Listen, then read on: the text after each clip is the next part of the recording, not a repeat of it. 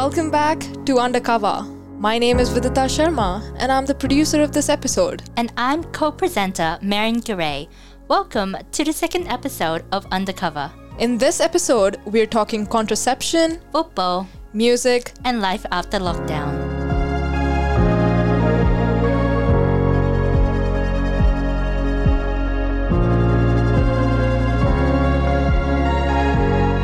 It's a problem as old as time how not to get pregnant. A problem that had no solution until the 1960s when the pill changed everything for women. But that was the last millennium. Why hasn't there been a male pill in the six decades since?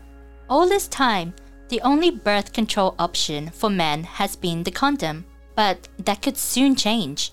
In late March, the University of Minnesota announced its male birth control pill had passed mice trials and could be ready to be tested on humans as early as the end of this year. So, what does that mean? Georgie Carroll has been asking the big question. In February 1961, the oral contraceptive pill was made available to Australian women.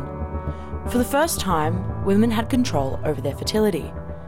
Over 60 years later, vulva owners have many different options for hormonal birth control, including the pill, the shot, the rod, the implant, and the ring. So, why is it that over half a century later, there are no birth control options for men other than condoms or a vasectomy? Is the science there? Is it because of social and cultural reasons? And what do the latest breakthroughs in the University of Minnesota mice trials mean for male birth control?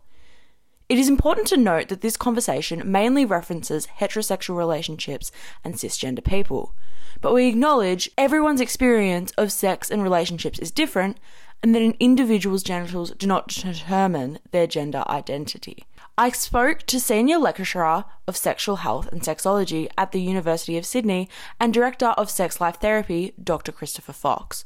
Women have always been made responsible for fertility and reproduction. And so, in some ways, it's the continuation of women are responsible. But when you look at the advent of the pill, it was one of the first first things that was for women. Yet, in that process, again, women were being made responsible for control of fertility. Sex for women, or women and sexuality, has often been shamed and, and sinned throughout, you know, Western European history. And when you bring all of that together, we continue that in ways such as women are responsible for birth control. You don't want to get pregnant. Yes. It's shameful to get pregnant, but yes. what about the penis that made you pregnant? Yes. Why isn't that being shamed? So, what about that penis?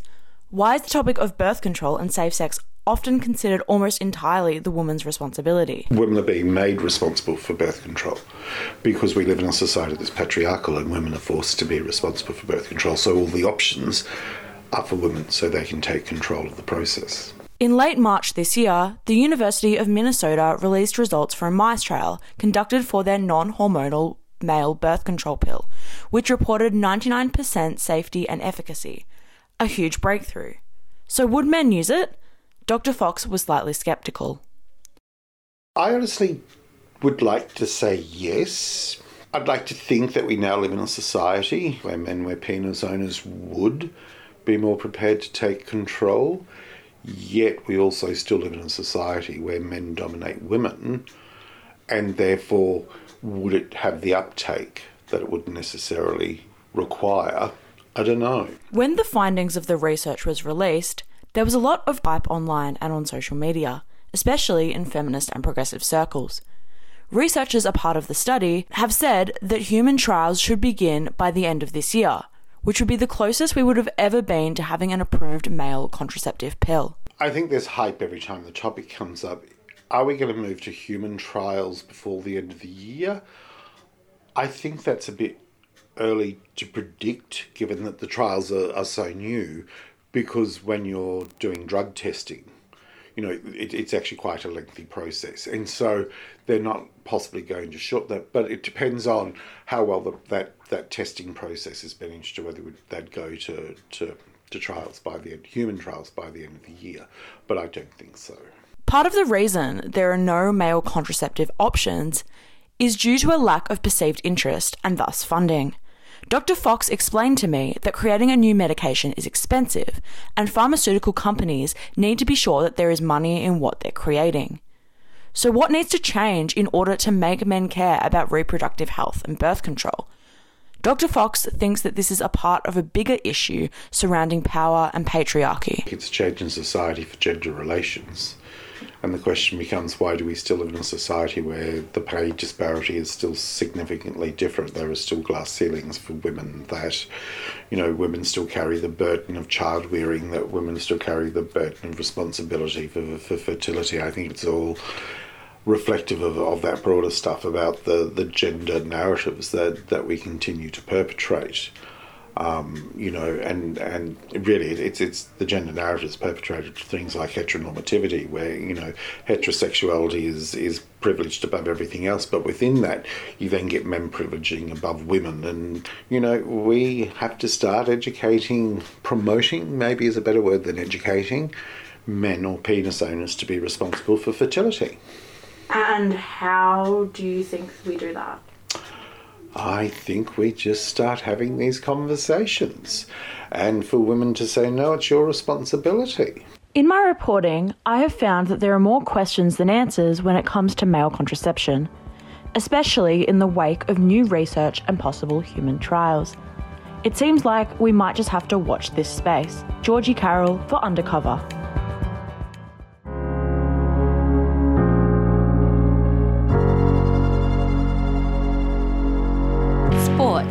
Powerful way of bringing people from all walks of life together. And that's exactly what one small Melbourne football club is doing. The Krakatoas is a community football club affiliated with AFL Indonesia. It's encouraging Indonesians living in Australia to play Aussie rules football. From their involvement with the club, more Indonesian players are playing AFL at a competitive level in Australia. They're also developing the game in Indonesia. Our reporter Kendra Jo spoke to two women who took up AFL football through the Krakatoas football club. They say the game is strengthening the connection between Indonesia and Australia. This is Yenny, a final year PhD student from Monash University who travelled to Melbourne from Indonesia to complete her studies. Well, if you want to be super exact. I'm from Central Java. So um, I think Anna is also from Central Java, but um, I'm from a different part of Central Java. Yenny says she has always been into sport. Growing up in Indonesia, her father was a massive soccer fan, and the main reason why she was also hooked on the game. However, when she arrived in Australia, she soon discovered a new game, one that appeared to be more popular with Australians. Soccer is, uh, I remember soccer was not as popular as um, AFL footy.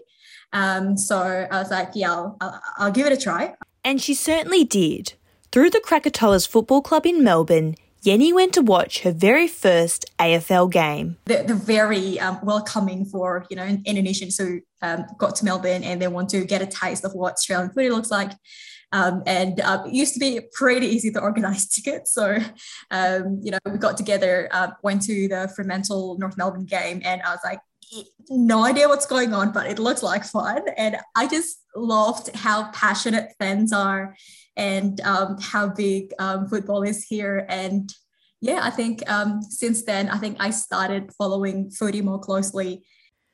After attending a few training sessions with the Krakatoas Football Club, Yenny not only played her first game of AFL footy, but went on to play regularly and now plays for her university football team, the Monash Blues. It's really fun. I had lots and lots of fun. Like every week, it's just it's just a different um, this is a different challenge. Um, it's different memory, but I think um, getting started, playing my first um, game was, I think, uh, one of the most memorable moments um, in my um, footy journey. The Krakatoas Football Club has not only encouraged the involvement of more Indonesian expats like Yenny to participate in AFL whilst in Australia, but has also influenced the growing participation of the game in Indonesia. One individual in particular has played an integral part of bringing the game to her community and now has become the first Indonesian female accredited AFL coach. My name is Anna Surjanto. You can call me Anna. I am living in Central Java in Indonesia right now. I actually lived in Melbourne for two years for my uh, master program from 2016 until 2018. And now I'm teaching at one of the university in Central Java in Salatiga City. Besides teaching, I'm running a footy coaching clinic in Central Java. With the desire to bring her experience from living in Australia back to her community in Indonesia, Annie introduced a football and coaching clinic in Central Java, a training program designed to teach women and girls about AFL football, whilst also introducing them to Australian culture. Since then, the clinic has attracted hundreds of women to the game. Uh, when I see the girls, uh, it becomes the motivation for me uh, that I believe, oh, uh, FL is also can bring their uh, understanding of culture and also can bring their spirit about, uh, you know, understanding uh, other country, you know, uh, Australia as neighbor. Yeah, so uh, this is this is the first motivation why I still running for the clinic. Anna's coaching clinic is also playing a pivotal role in celebrating and connecting different cultures to the game. Uh, I think I am also unique because uh, as my identity uh, from the way I dress, I wear hijab. Uh, so it means also that to remind us that sport is for everyone. Anna's passion and innovation to train and coach women's football in Indonesia is about empowering women from all walks of life, culture, and religion to participate in team sport at a high level. It is also a grassroots example of an initiative contributing to the strengthening bilateral relationship between Australia and Indonesia. Through sport, individuals and nations can grow to better understand each other and share the joys of competition. In this case, Indonesia is the close neighbor, but we are a different culture.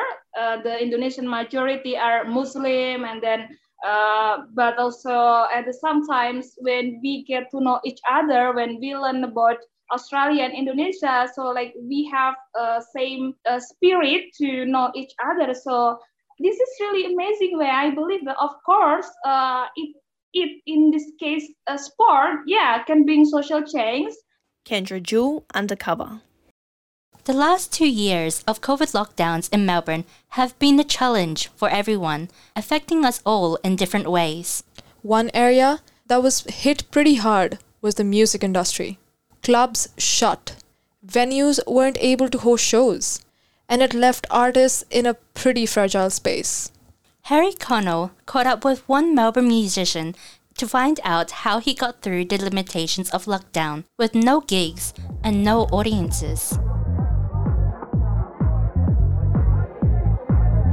It definitely came as a massive uh, surprise and a, and a hindrance to say the least. There was a lot of cancelled gigs um, straight off the bat, and then obviously as things progressed with COVID and we went in and out of lockdowns, and promoters were sort of trying to get back on the horse as quickly as possible and then we would go back into lockdown. So i would get bookings and then they'd get rescheduled or cancelled and it would just be like continuous rescheduling. I think I this is will howard better known as suki but also known as sniper one and dj huntsman.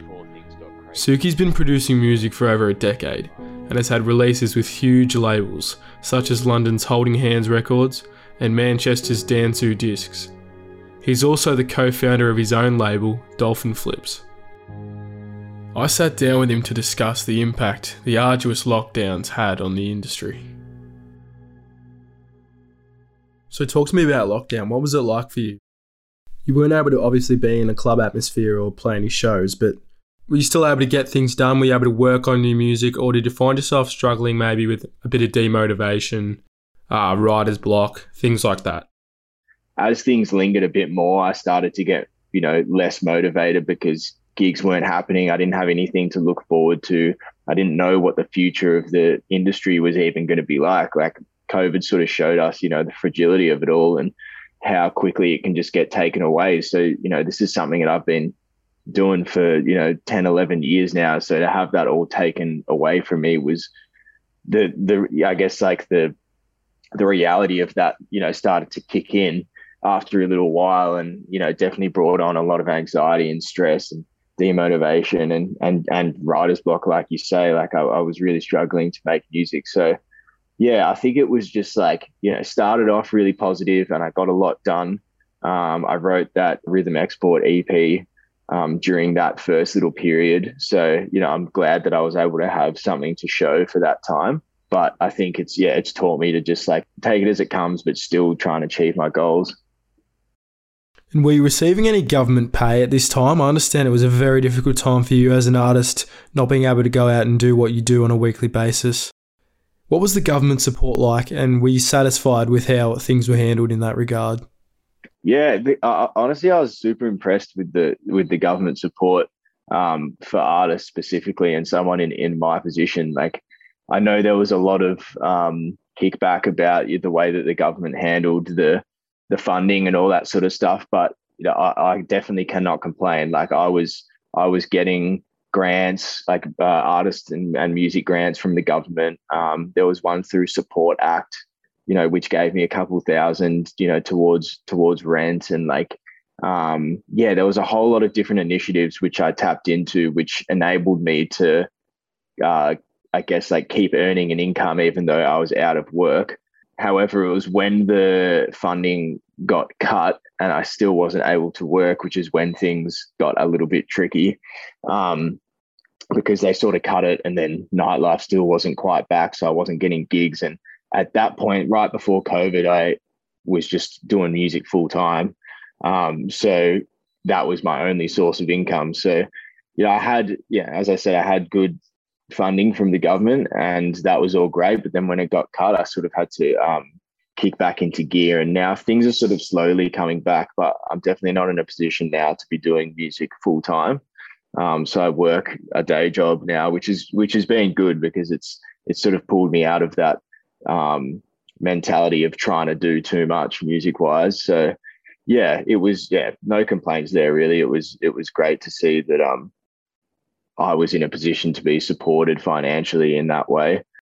Coming out the other side of the lockdown, Suki's looking forward to playing both local and international shows, as well as releasing new music in the near future.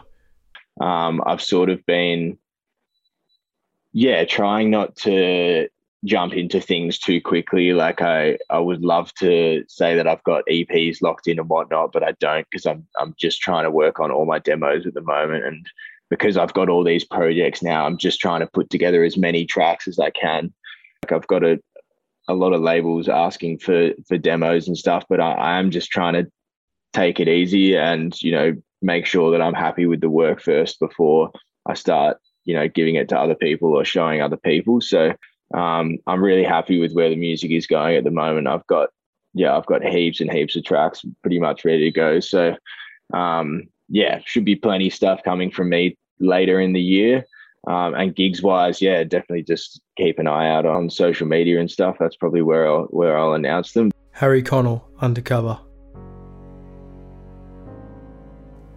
Thanks for listening to this episode of the Undercover Podcast. A big thanks to our reporters, Georgie Carroll, Kendra Jewell, and Harry Connell. Thank you for bringing these interesting stories to the world. Also, a huge thank you to our executive producers, Bernadette and Tito. We couldn't have done it without you. Yes, have a pause for a little while.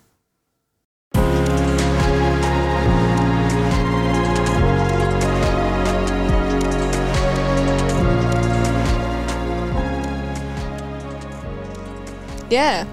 I like this tag team. I know, right? Yeah, I didn't know how it would go, but I think, um, yeah, two presenters worked really well for us. I reckon we nailed it. Yeah, I think we did, didn't we? well done, well done.